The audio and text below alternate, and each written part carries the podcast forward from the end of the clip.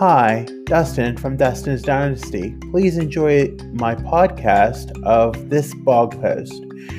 For more information, you can visit www.dustinsdynastyusa.com or follow me on Facebook, Instagram, Twitter, YouTube, and TikTok. Thanks for listening. Stay tuned.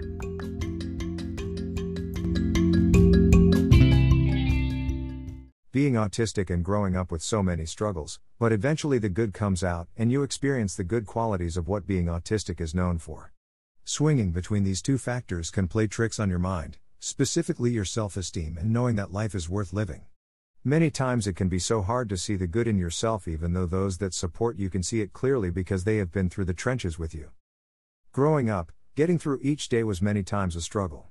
There was many times I struggled with knowing who I really was and whether I was being who I truly wanted to be. Life and societal norms program what is kind of expected of us and what we growing up were expected to do, so I did just that and seemed to manage. I spent a lot of time as a teenager masking who I really was and how I wanted to be because it wasn't what was normal.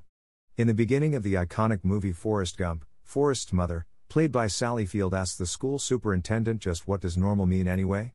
When her son doesn't meet the normal IQ score for public school. While what she did to get her son into school was unethical by all means, it shows that she made her son know not to let anyone tell him that he was no different than anyone else.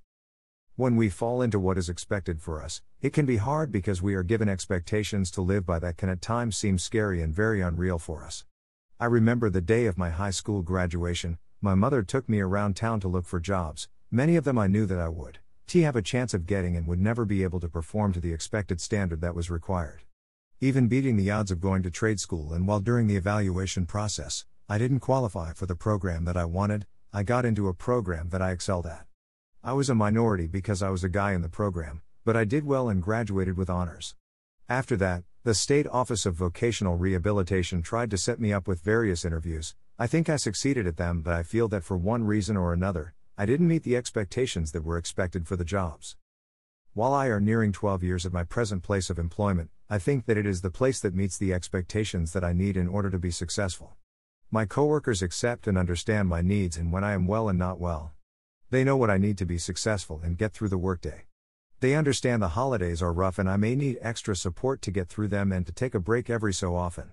I think this has been all made possible because of my ability to use the skills I used in all my post secondary training and education. And while the level and capacity of work isn't what a normal workload is, it is what is needed for me to be successful and a productive member of society. The same can be said for what society thinks we as adults are expected to do in our personal lives as well. We as autistics are expected to do things that are outside of our comfort zone and make us feel uncomfortable, like go to parties, have families, be in relationships, own a house, have children, and a career for ourselves. While many autistics have one or all of these factors in their lives, we must simply accept that we cannot expect all adults, not just autistics alone, but those with other challenges, to have these benchmarks in their lives to be valued for who they are.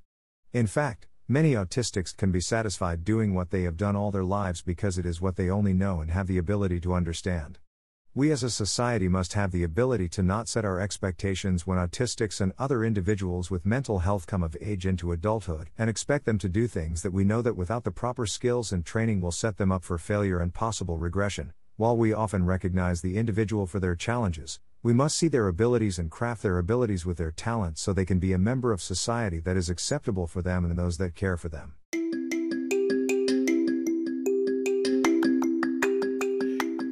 Thank you for listening.